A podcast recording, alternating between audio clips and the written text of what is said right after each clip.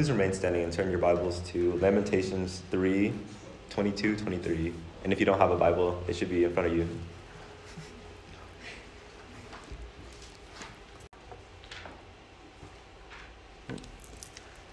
The steadfast love of the Lord never ceases. His mercies never come to an end. They are new every morning. Great is your faithfulness. This is the word of the Lord. You may be seated.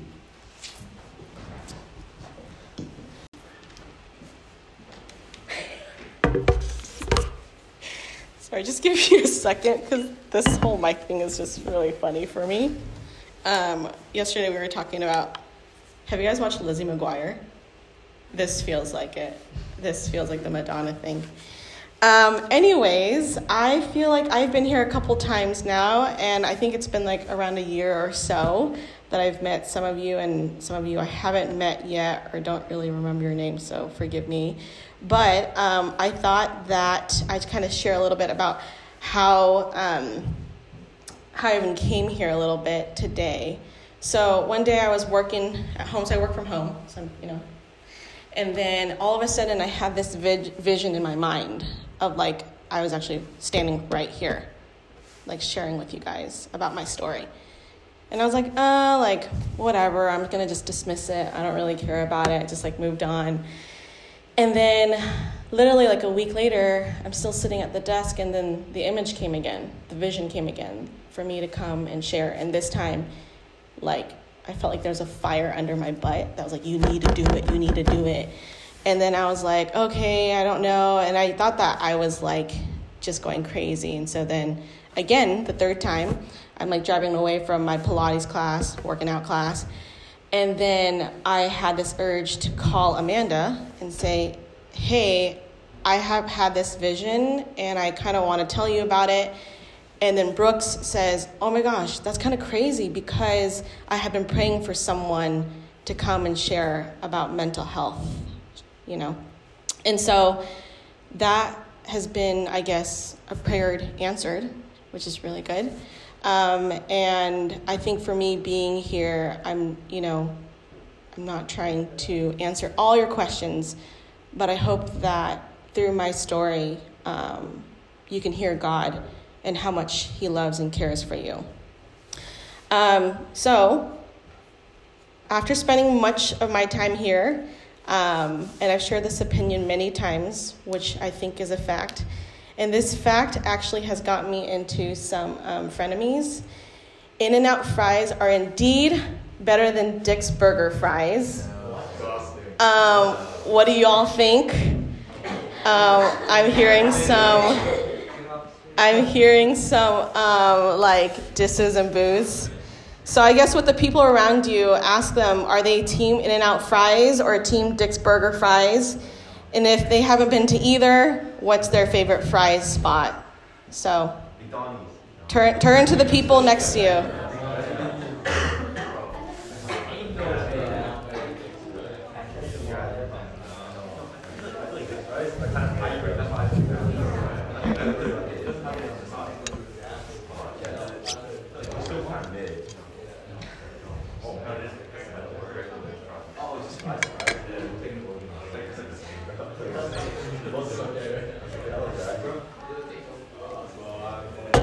Okay. So, is there a verdict? I don't know. What do you guys choose? What did you guys choose? Just let me know after, I guess. McDonald's. McDonald's. Okay. Okay, McDonald's. I still really like In and Out fries, Lightwell specifically. So if you ever go to California, come to In and Out. I'll take you there. All right, I'm gonna pray for us because um, it's actually been a long time since I've shared my story. So, and I'm and I'm nervous actually. Um, so, if you could pray with me. Um, God, we just pray in this moment, Lord. We thank you so much for giving um, us life, for giving me life. Um, the days that I um, were at my lowest, the days that I was scared to wake up, um, you were with me, Lord. And I pray for each and every one of us today um, that are here in this moment. Um, you brought us all here for a reason um, to hear from you Um, and I pray that my story today, Lord, the one that you've been with me all along, that you can use it and multiply it um, for anyone here. In Jesus' name we pray, amen. Okay, so In and Out has always, I know I'm going back to In and Out here. In and Out has always been a safe, my safe space, believe it or not. Um, I don't always go there for the food. Sometimes I go there to get iced tea or lemonade, and I just sit there and zone out and people watch. It's the best. It's the best place to zone out. Um, it has a lot of memories for me. It's where I went to after prom, um, and it's where I go after concerts. Um, it's also where I go when I just want a cheap meal um, and I just want to sit there and hang out. But especially in the last two years, it's actually been a really special place for me. Um, it's been a safe space for me, um, specifically the In and Out parking lot. And um, it's where I go when I just want to unwind. And so I'm asking you, where is your safe space? Um, where you feel completely yourself, where um, even sometimes being there makes you, or the smell of the place even makes you feel grounded. Um, so, you know, think about that. Think about that safe space for you. Maybe it's your room, uh, maybe it's your car, maybe it's in the arms of someone. Um, you know, any any place, right? Some place that makes you feel safe. Um, so I'll get back to this um, about this safe space and how this in and out parking lot became my, I guess, place. Um, but I did want to share a little bit about my family and how I grew up.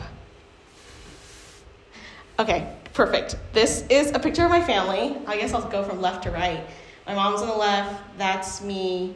Mason, who's my nephew. Omega, that's my brother in law.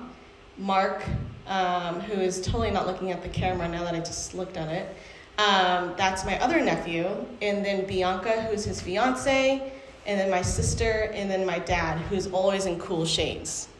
You'll never, you'll never find him not without shades. So I grew up in a Vietnamese family, like most of you. Um, I have parents who immigrated here back in the 80s. I also have a sister, right there, um, who is 13 to 14 years older than me. We're like completely opposite. She is um, like, I like black or dark colors or fall colors, and she loves like pink and flowers and like everything I like, she hates. Okay, so just know that. So it's really easy when it comes to Christmas shoppings because I just pick up something I don't like and then I give it to her. And um, on top of us just being completely opposite, uh, my parents are very different too. Uh, my dad loves taking selfies. Uh, my friends can attest to this.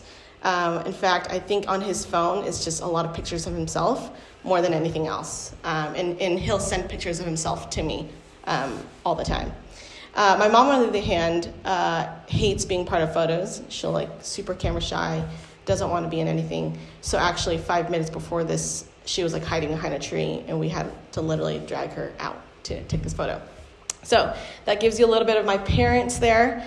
Um, you know, they grew up in a hardcore Buddhist um, background. My parents um, and my sister, at that time, um, was a high schooler when they came over here to the States in 1992, which is a year before I was born. And I know that some of you guys were born in 2000, which is kind of crazy. But um, yeah, my sister was a high schooler when she came here. So just imagine, I'm, I'm sure most of you probably can relate or can't relate, but she grew up with really strict parents who told her, you can't go anywhere, you can't do anything. And I think that just has to come from a place of like, um, unknown territory, unknown ground, right? So, like, we don't know what's out there, so don't go out there. Um, but a part of this, um, being part of strict parents, um, she actually decided to run away from home. Um, and she, and I still remember actually the day that she got really mad at my mom and stormed out the room and left the house and packed nothing actually. And um, she never came back. She never came back, you know, for like two years. And then um, it was kind of crazy, but my mom at this time, I think she was going to church a little bit here and there with her friends. And she had prayed, God, if you're real, God, if you're real, then have my daughter come back and I'll dedicate my whole life my whole family to you. And um, it's crazy, but the next day she did come back, which that was like a change in our life because that meant that our whole family was like saved, right? We were like, okay, now we're serious about this. So ever since that day, my parents started plugging me into this sport called church. I was at every church program, and on Saturdays, my mom would drag my butt to go mop the church floors. So just imagine just me being a five year old, seven year old mopping, and she wasn't not the Swiffer type. She was like on hands and knees like Cinderella. And so we would mop every corner of the church. And half the time I hated it, half the time I loved it. And growing up, I actually felt like there were moments where I, oh my gosh, why are my parents dragging me? And there were moments where like, I love it. There's cool people here. My friends are here. Um, so, and at one point, um, I was going to three churches. I was going to an American church, a Chinese church, and a Vietnamese church. Three different sports camps, three different sports teams. Um, and it was a lot, you know. Um, slowly, though, actually going for me, actually going to these churches for me, it helped me form my faith. Um, and the faith actually became my own and more and more he became real to me. Um, I started going on missions trips in high school group, um, serving on leadership at my youth group, and then uh, my last year of high school, um, I became president of my Christian club, which is pretty funny. Um, I had convinced the whole youth group that we needed make pho to fundraise for the group. So I'll have to find a picture of that. Um, so we made pho for everybody in the high school. My mom like had like gallons of pho to sell. Anyways, side note, uh, college was pretty funny.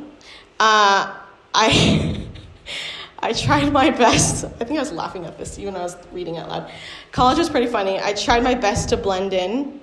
I told myself not to be weird, which I don't know if that ever worked. You can attest to that. My friends from college are here.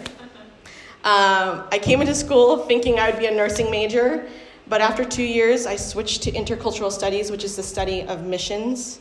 Uh, we were known for, I guess, having uh, no socks or no shoes around campus and walking barefoot. Uh, during college, I served as a worship leader at my church. Um, I went on two missions trips to Vietnam and India. And then on my last year, my friend invited me to serve at his church as a college intern. And I really loved my college years, you know, looking back at it. And I felt like I made really good friends, and uh, God was really good. At the end of my fourth year, uh, my college pastor, or my youth pastor actually, sent me a care package, and every single semester he would send me like a care package. And I remember us, we were like sitting outside of like um, a coffee shop, and I was like, oh my gosh, cool, I got a new care package from On.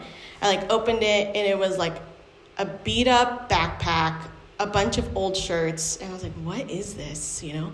And then a little note, he said, oh, this backpack and these shirts are from Ichan, and she wanted to give them to you. She's had them since college. And I was like, oh, wow, you know, and I was like, and then I like straight up, because I had a really dingy backpack, so I you know, switched. And then I was carrying a new backpack after that moment. And in a little card, he said, um, and I was wondering if you would want to come back and serve with me uh, when you graduate from college. And of course, I said yes uh, because one, I just love him and them, but also um, there was this thing called loans. So I had a lot of loans to pay off, so I thought this would be good to get a job right after college. Um, so I spent six years um, at this church, growing the youth group um, from scratch, um, growing the college group, and then starting the women's ministry, um, volunteering at other youth camps. Um, and so at one point, every like there's this one month where every weekend I was at a camp. So I'd be like work, work, work, work Friday, drive up the mountain, come down the mountain Sunday, work, work, work, work, do the same thing and, and again and again and again for a whole month. And I lived off of my basically backpack. And yeah, and they were all different church camps, you know, some that I had a chance to share my testimony at, some that I just served and played dodgeball all day. Um, and so they were really good. So every chance to serve, I was there and I always said yes. And I think that's something that we inherit from our parents, probably. Um, working, uh, we see how hard they work. Um, I enjoyed the rush of serving, I enjoyed having fun. Uh, I enjoyed loving people and meeting new people. I am an extrovert, if you didn't know from the first time I was here, but now you know. Um, but I was noticing myself getting more and more tired. Like six years, I think by you know my last year, I was getting really exhausted. I was like irritated with everybody. Everyone pissed me off. I was PMSing like every day, like, um, and you know, like you would work on Sundays, but during the week you would have like church meetings, and I would have like youth group meeting, missions meeting, women's meeting, other meetings from other churches, and so it just quickly filled up. Um, I tried my best to keep up with my friends. I struggled with wanting their approval. I would text them to see how they were doing, but truly, I was dying. Um, I never spent any time with my family at all. I just served. Um, and I was going through burnout pretty much, right? And I think some of you have been there too. Um, so 2020 was my last year of serving. What's 2023? Three years ago. Um, I completely withdrew myself from everything. It was really nice too because it was COVID, so I got to step away and be locked up in my room. Uh, during this time, I realized that I actually never took a break from serving since the day that my parents brought me to church, right? Which is crazy. So that's basically 27 years of my life. Um, when you're a kid, you're told to help your parents in church, and as you grow older, you're mopping floors, and at some point, somehow, now you're serving at many like church camps. It was just a lot of serving. So while I was serving at this church, I also had a full time job, by the way. Um, I needed more money to pay off my loans. Um, and at the beginning of 2021, um, everybody was starting to go back to work. Um, like, work was getting busier. And I took a break for a year, and I remember saying, God, okay, you know what, God, it's been a year now. I'm ready to serve again okay, it's you know, you gave me a year break. I'm here. I'm ready to serve again, and it was really funny because um, God had other plans for me, and I was about to go through the hardest time of my life. Um, I met a new friend in March. in March 2021, and their name was Anxiety. Uh, I remember a couple times in a week, I would have vivid dreams of my parents dying. Um, in dreams, I couldn't save them. There was dreams like they were over a cliff and my mom would be hanging and I couldn't grab her and she would fall and I'd watch her fall. There's dreams where like I was sitting at my dad's deathbed and I was just crying, watching over them. And you know when you cry so much in your dream that you wake up and you're like in tears? and you're like, what the heck? And then you wipe away that one tear, and now you're awake, and you're like, what was that dream all about? And you were just like frazzled up by it. Um, that was pretty much me for that dream. Um, and I really didn't think much of it. I was like, I'm not too stressed out at work. I'm living a good year. I took a break from serving. I'm fine. And then April was my birthday month, um, everything was fine. I was on a health kick. Um, I had lost a lot of weight and felt great. I had threw myself like a private dinner, uh, private birthday dinner. I was like living the life in April. Didn't think much of it. Um, yeah, so April was good.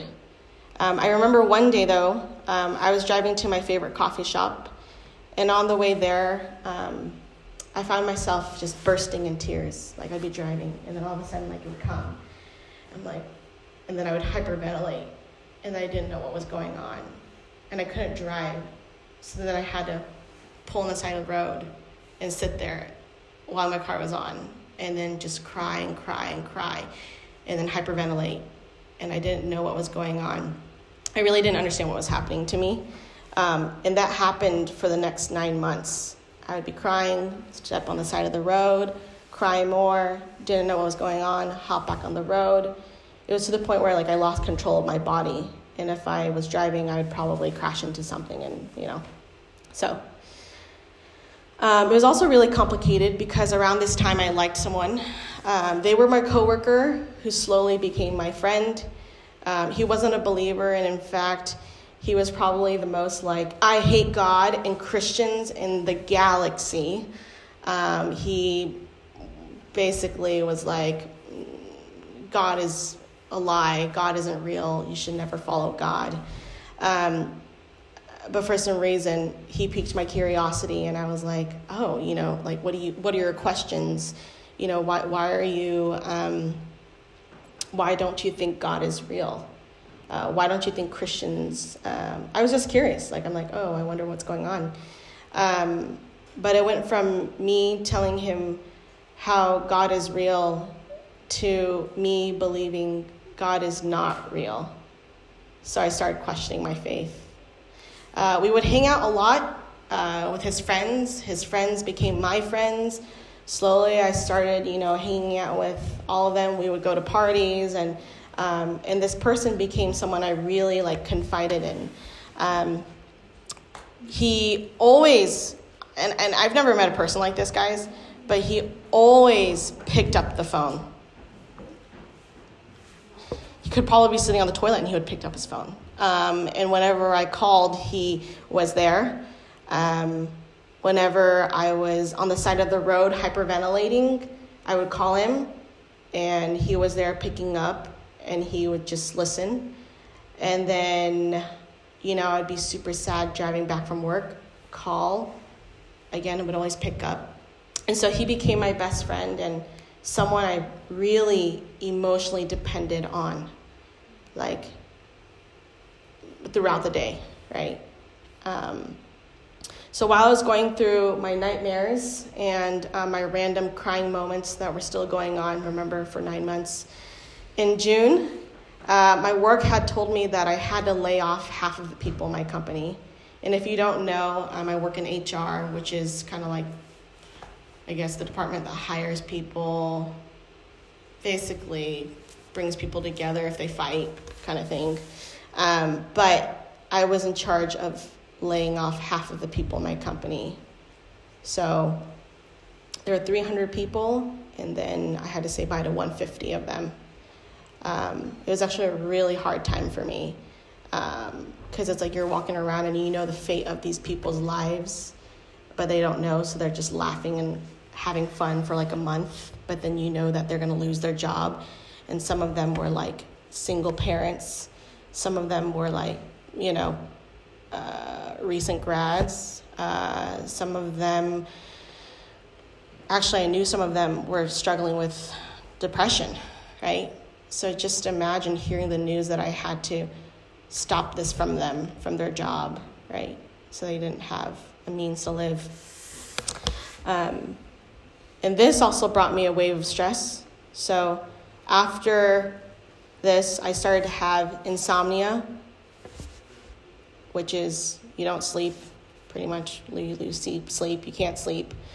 Uh, lack of eating or just irregular eating. I would find myself like super hungry, then super not hungry, and then whenever I'd be around certain people, I would not eat at all. Um, and then there was also moments where I had um, chronic inner biting, which is when you bite your inner mouth, and that, that leaves you with sores. Um, and so I had a lot of sores in my mouth. And so I had a lot of stress. And I think the only per, the only people that I really told at the time were like some of my friends. I never really expressed like how stressed I was. Um, I would tell my parents like, "Oh, I have to lay off again," um, and this kind of happened for a long time. So that was the first out of four layoffs that I had to do. So the first one was 150 people, and then slowly, slowly, then the last time it was me, and I laid off myself, which was honestly kind of a relief because I was like, I don't have to be in this anymore. Um, so by July, by July, um, I started testing out the waters. I started telling some of my friends, hey, I don't think I believe in God anymore. Um, yeah, by July, I said, I don't think I believe in God anymore. I was searching for answers that I was wondering or questions that I had. And it's not to say like I never had questions throughout my faith journey, um, but I started having these questions that I used to be scared of asking them. But now, this time, I was like, I'm not going to run away from them anymore. Like, if what results out of this is that I don't believe in God anymore, then at least I tried my best and searched the answers myself.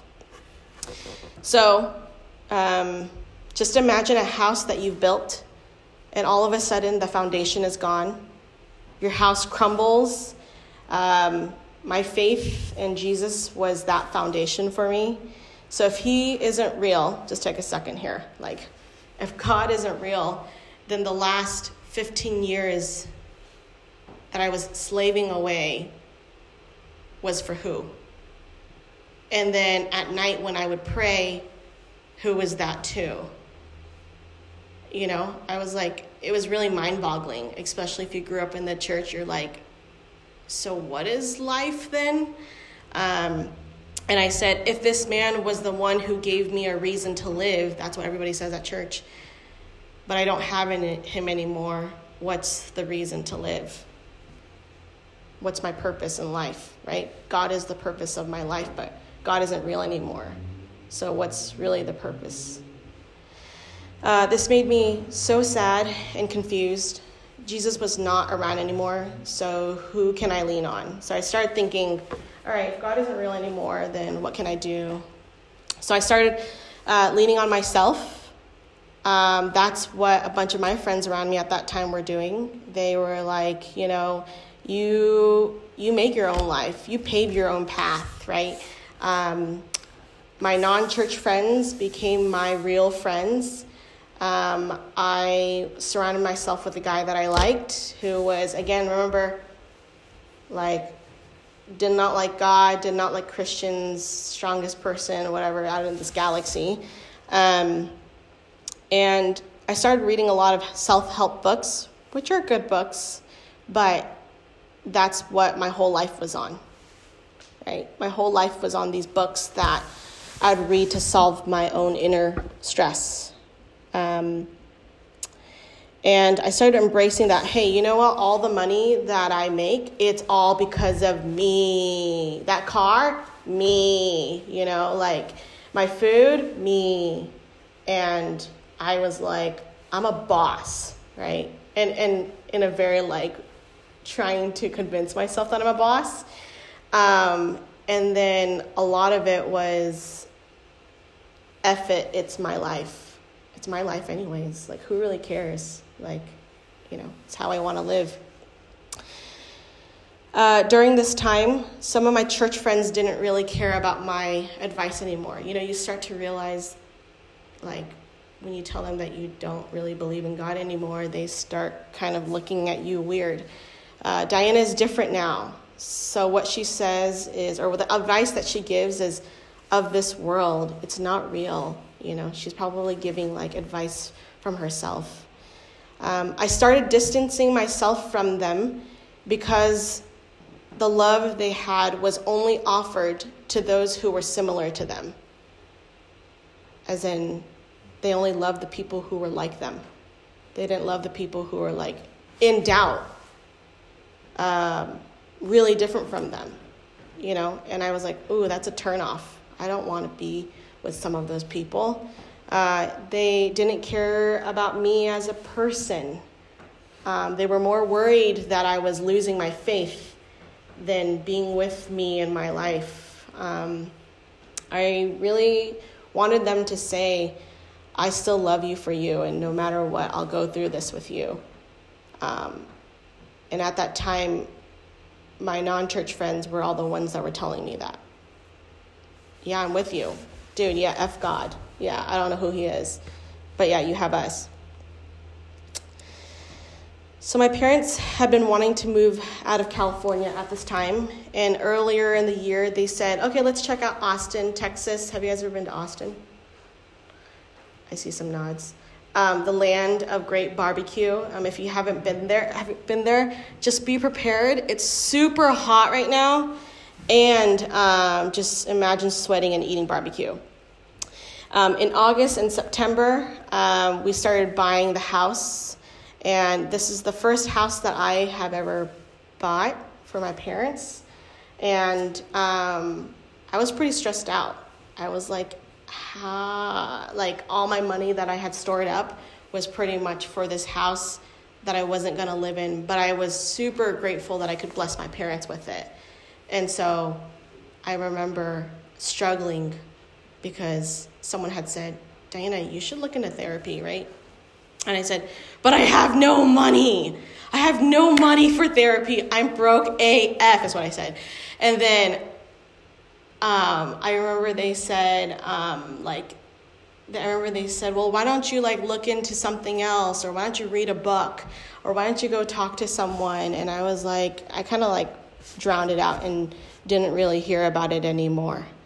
Um, but by the by by the beginning of October, we had picked a house, um, and so that was kind of crazy.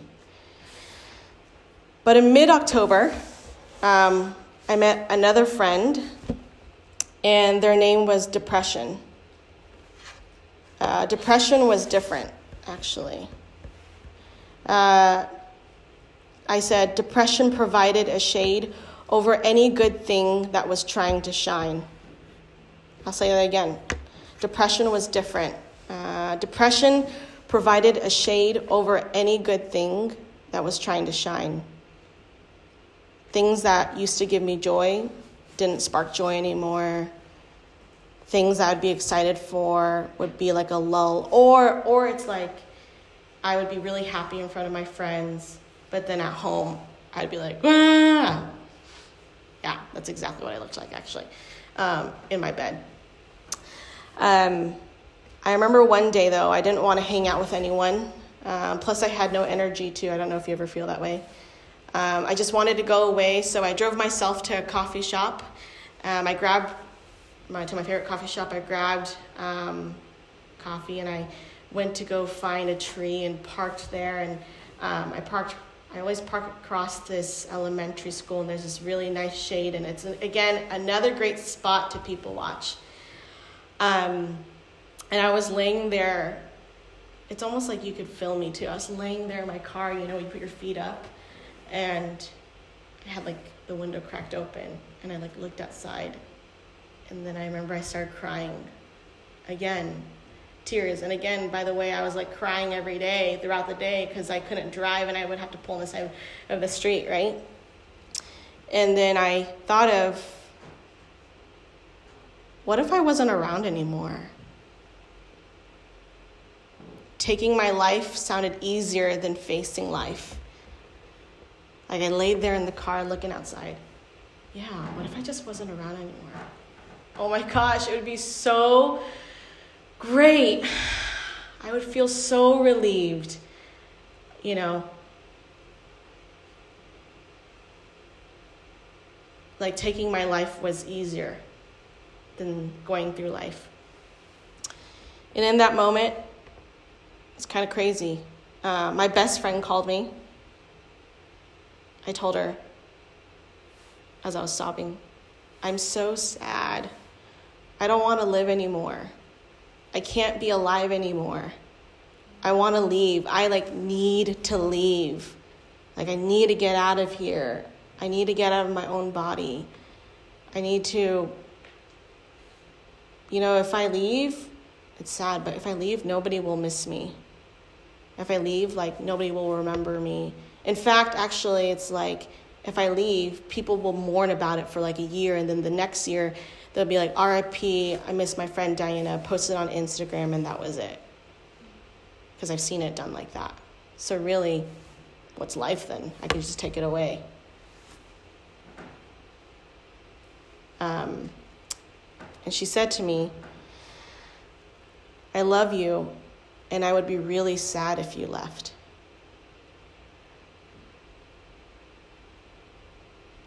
I would be really sad if, if any of you left.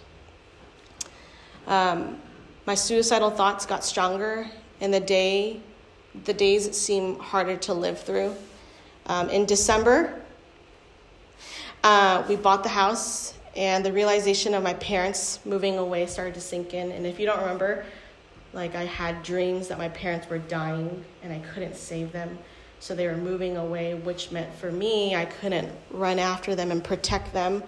Um, and on top of this, I lost my childhood home where that was like my safe space. Like, what the heck? I don't have that safe space anymore. It's gone. Right? And I remember on Saturday, December 11th, I found out the guy that I liked, my best friend, remember the one I fully depended on, uh, was going on a date. And I was like, what? We have been spending so much time together. Like, don't you like me? Um, so that night, like everything crumbled. I remember I was driving back from his house, crying and crying, again, hyperventilating on the freeway. So I had to park on the side of the freeway, turn that thing on, and sat there and cried and cried and cried. Hours. And then I drove home, and my parents were there. And I walked in, and like, mind you, I was like a mess, right? Like, and everything. Um, and then I remember the notes, like, I remember driving home, and I called ev- I felt like I called everybody in my mind that I could think of. Like, and nobody picked up. Nobody was helping me. God, you're not even real. I can't even call on God. The only person I had was to call on myself, which I was struggling. So why would I call on myself? Um, I remember I got home, I opened the door, I was crying, and this this was the first time my parents had witnessed my panic attack. Just imagine your parents, like poor Vietnamese parents, witnessing you have a panic attack. And I was like running mad. Like, let me describe to you. I was like packing up my clothes, packing up my clothes up here, walking back and forth, running. I just wanted to scream. I like yelled. I was like, ah! Like, I was like crazy, manic, like back, running back and forth. And just imagine your parents just like, what is going on? And I'll like never, ever forget my mom's face you know, when you like you remember someone's face so well. My mom was like helpless, the face of helpless, the face of what am I what is going on? What the heck is she doing? You know? And I remember I um, ran around screaming in the house. I was crazy. Those five minutes felt like forever. I was on my phone trying to book a flight to LA. Like I was like, one way ticket. I need to book it now, right? I need to book it now. I need to get out of here. I need to go to my friends. I need to I need to go somewhere. I need to get out of here. But then all of a sudden I was like, but then I'm running away from my problems. So then I canceled it. And then five seconds later, I booked it again. And then I canceled it again. Like I did this three or four times. Like I was crazy and like I was shocked because I was not I was so unfamiliar with who I was becoming. Like, I'm like, who is this person right now that's going crazy, that's like running back and forth? And I remember that as I was crying and I sat down on my chair, my mom hugged me and I just wept in her arms. I like wept, I like cried, like cried so hard because um, like I didn't recognize myself. I looked in the mirror and I didn't know who I was. I didn't know like what this anxiety was. I, I thought it would never happen to me. I thought like depression would never happen to me. I knew like I always had some thoughts of like, oh, I could die, but I didn't think to this extent where I would map out like how I was gonna die, you know? and I was going crazy. Like, and I remember I was in my mom's arms while I was crying, and she said, sao con đang khóc? Which is, why are you crying? Tại sao con đang khóc? Nói mẹ đi. Tell mom, tell me. Tại sao con đang khóc? And I remember, like, I had no words. Like, I had no words to tell her. Like a helpless mom and a helpless me in my mom's arms at the age of 28. I'm 30 right now, it was only two years ago. I'm like crying, you know? In my room, in my mom's arms. I just remember feeling like I'm such a different person now. And everything in my life has changed.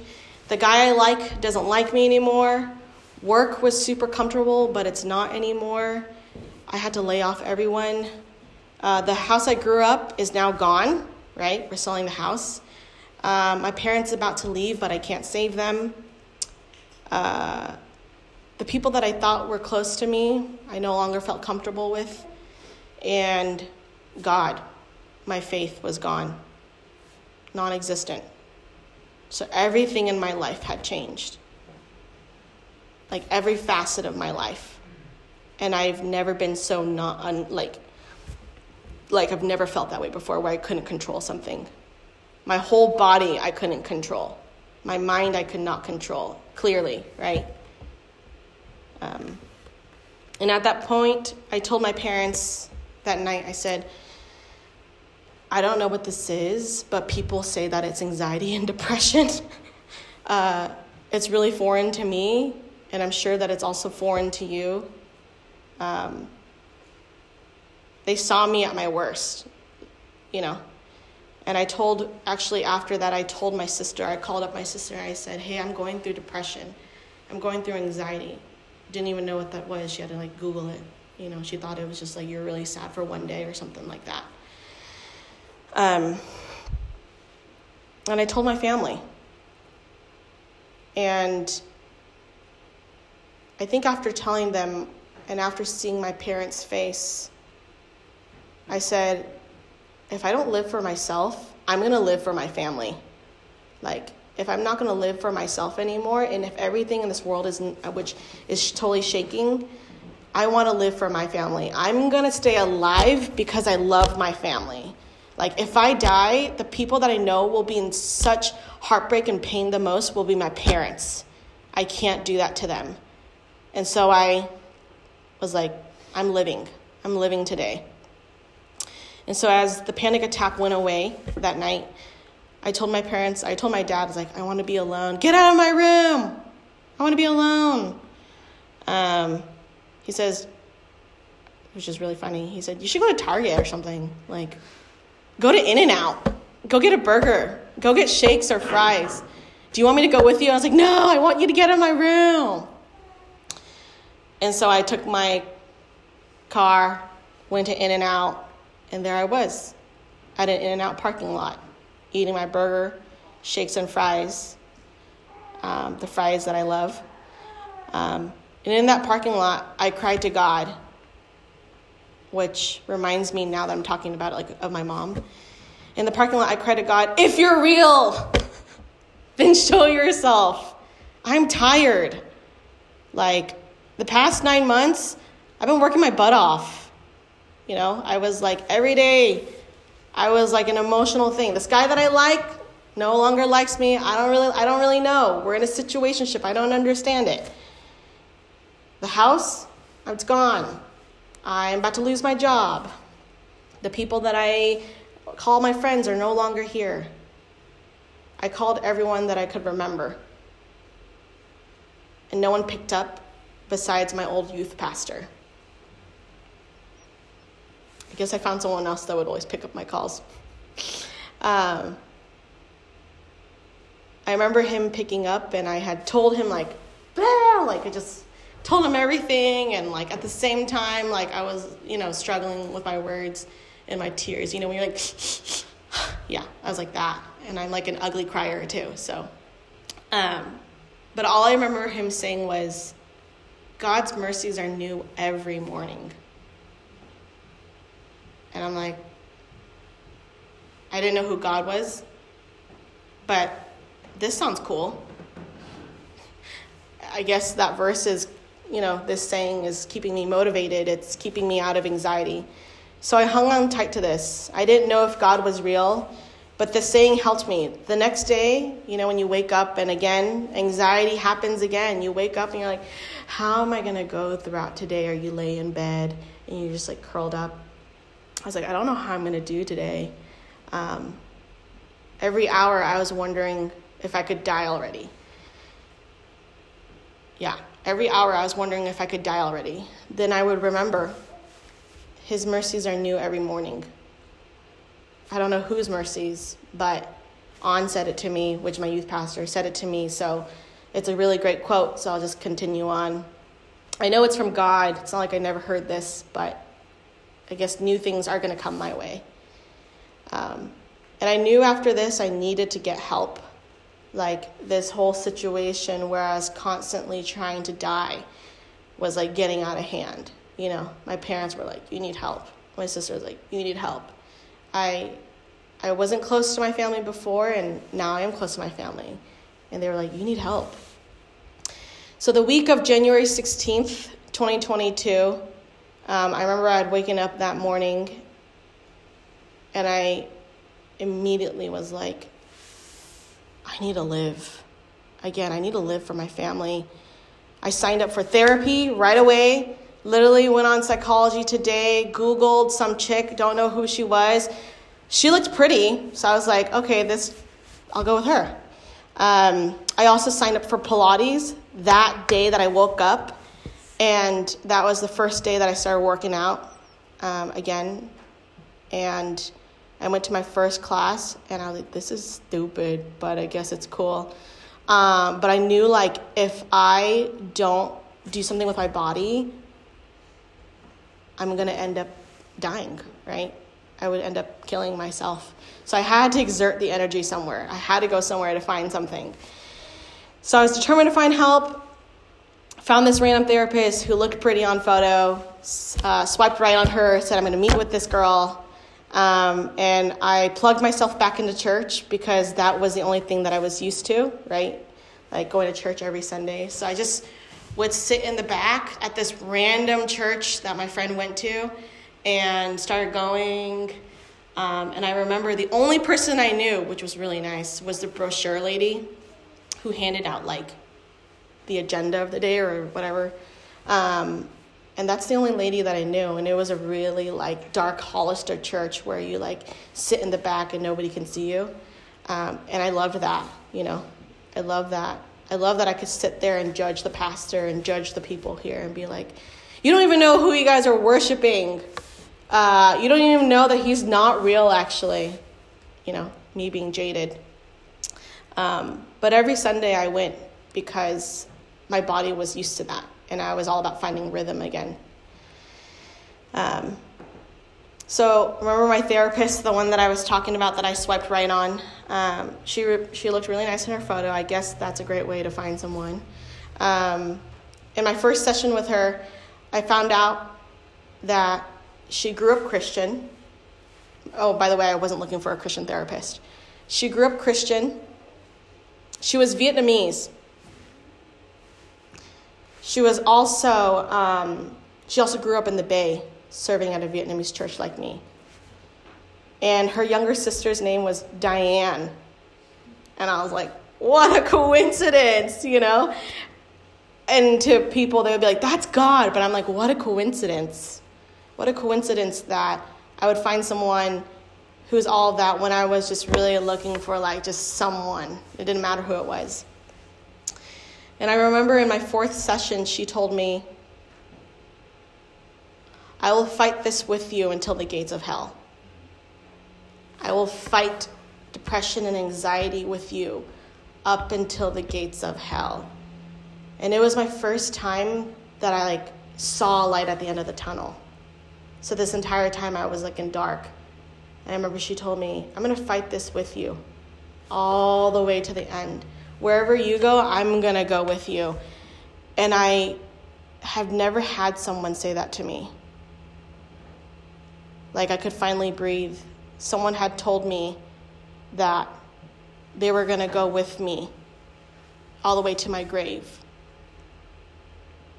That's kind of crazy.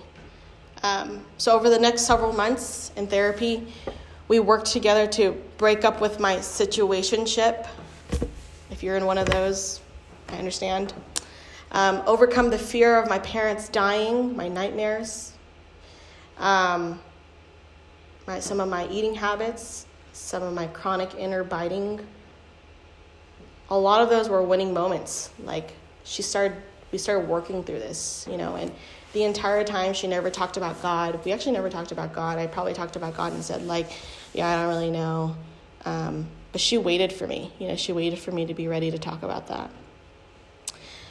So at that time, I was like, man, it's great. Like, I, I, I, broke up with this guy. We weren't dating, but I broke up with this guy. You know, everything is gone now. Um, but the hardest thought, which was my foundation, was God. Right? God isn't real. Like, my 15 years of my life, like, I slaved away from this person. Like, who is this? And we spent weeks drilling down my doubts, the questions I, I had asked that I was really afraid for the answer.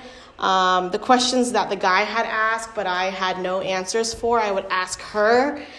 Um, and like every question you could think of, like, if God is so good, how could he make this happen? How could kids die? How is North Korea still around, like killing people, right? How is such bad things still happening to people? How could you be laughing and then someone's dying at the same time around the world? So I started asking her these questions, and I realized that it was very freeing to get mad at whoever this person was, this higher being, this God. And so for a good couple therapy sessions, I'd be like, F this guy. I'd be like, this guy's like, he wants me to do all these things. This guy isn't God. Um, he wants me to do all these things. I did all these things. My whole family's slaving away, you know, and like, it's quote unquote serving, but I've done so much for him. And I was like really irritated. I was like, oh man, I'm getting really mad at God. And the more and more I went through therapy, the more and more that anything that I was like, this is unfair. How can people be dying? I looked up and I said, How can you let this happen? That was so freeing. Like something that I'll never forget that in the moment when I was going through that therapy session was it's okay to get mad at God. It's actually okay to question Him. He's used to that. Um, it's okay to question His existence if He's real or not. Like your thoughts, all of your thoughts don't scare him at all. Nothing. Nothing scares him. There's nothing new, right? And I'll never forget this, but in one of my sessions, my therapist said to me, Diana, Jesus loves you so much. He loves you so much that he doesn't want to leave you in depression and anxiety. He loves you so much that he sent himself for you. Jesus loves you because that's who he is love.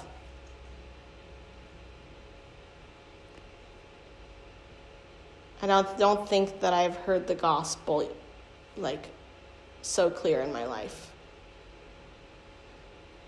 Like Jesus loves me not because of me, but that's his character. That's who I can depend on. My nights of anxiety when I'm going crazy in my mind, I had no constant that's his character. He's constant. You know, I kind of like forgot about that. And in that moment, I was like, just to tell you, I was like in a closet and I was crying. I was at my friend's house and I was like, I had to take a therapy session, so I was just like crying, crying, crying. And I was like, she's like, Jesus, and she just kept on repeating this Diana, Jesus loves you so much to leave, to not leave you in depression, to not leave you in anxiety. He loves you so much. He loves you so much. And I was like, wow, in that closet. So it's crazy to me when I look back, you know, I can see his hand and everything. He protected me when I was wanting to die. The weeks that, um, the times that I wanted to kill myself, magically people called me at that time, said, Hey, I really love you and I don't want you to leave. I'd be really sad if you left. And something that I feel like I've learned a little bit over this time is the battle between our bodies, anxiety, and the Spirit of God, which is truth, which is, hey, I love you. In between that, our soul is there, which is the battleground. Our soul is the battleground. What are, what's in your soul? You know, what's making you feel restless? Those things don't scare God. So I'm asking you, what's in your soul? My soul was not good, clearly. I had bitterness with the people that I was serving with, I had bitterness towards God. I, had, I was just crazy. Like, my whole body was not me.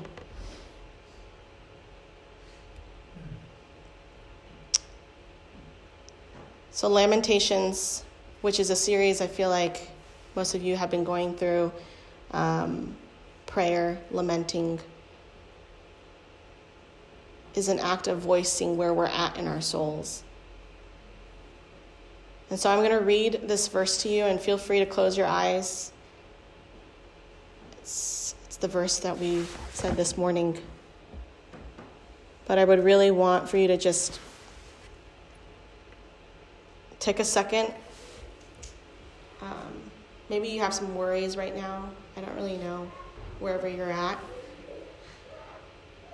But I'm going to read this over you, and I'm going to tell you what my therapist told me. So, Lamentations 3 22 to 23. The steadfast love of the Lord never ceases, His mercy never comes to an end. They are new every morning. Great is your faithfulness. And I'll say it again. The steadfast love of the Lord, His steadfast love will never cease.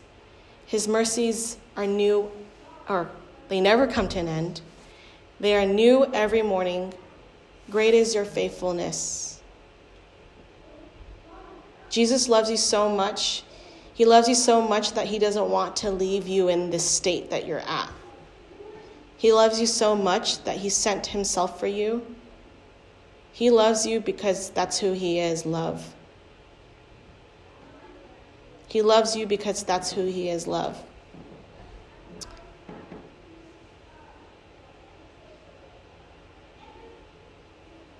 Read the verse. The steadfast love of the Lord never ceases, even when I cease. His mercies never come to an end, even when I don't feel like it or feel it.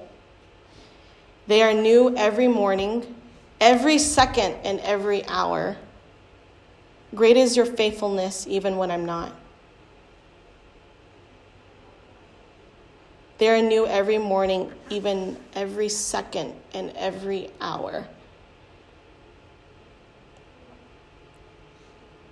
So, anxiety and depression became my friends, um, but mercy and goodness have always been my friends from the start. Don't forget that, guys. If you're dealing with, you know, mental health and trauma, those are those are recent, you know. Maybe those are recently in your life, but God says that his mercy and his goodness have been there from the start. You have those two friends next to you who are closer than anxiety and depression, even when you don't feel like it. So I end with this. I said, There's countless stories of love, but nothing is deeper than the love that will lay down their own life for you. So I'm going to pray for us.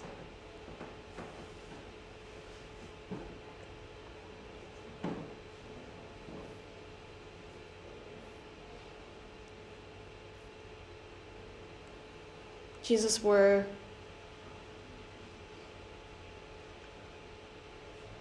yeah, Jesus, I just don't even know what to say. Um, Thank you for being patient with me.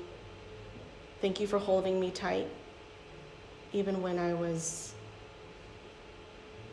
even during the times that I was struggling. Lord, it's so true that your mercies are new every morning, and it's so true that Your mercies are new every second and every hour. And I pray that we'll never forget that um, your goodness and your mercy have always been our best friends. Your goodness over our lives, your mercy over our lives. So, Jesus, I pray for each and every one of us here who is dealing with um, seasonal depression, um, any mental health, anxiety, trauma, addictions. Lord, we come to you and we ask that you can give us the energy and the strength to live today. And we pray that you'll remind us um, tomorrow in the morning when we wake up in our beds, maybe slumped over, that we can remember that your mercy and your goodness is in our lives. That Jesus loves you so much that he will not leave you where you're at. Jesus loves me so much that he would not leave me where I'm at. And Lord, I can say that I'm not there right now. I can say that your faithfulness is in my life. And so I'm grateful for your faithfulness. We're grateful for your faithfulness in our lives. In Jesus' name we pray, amen.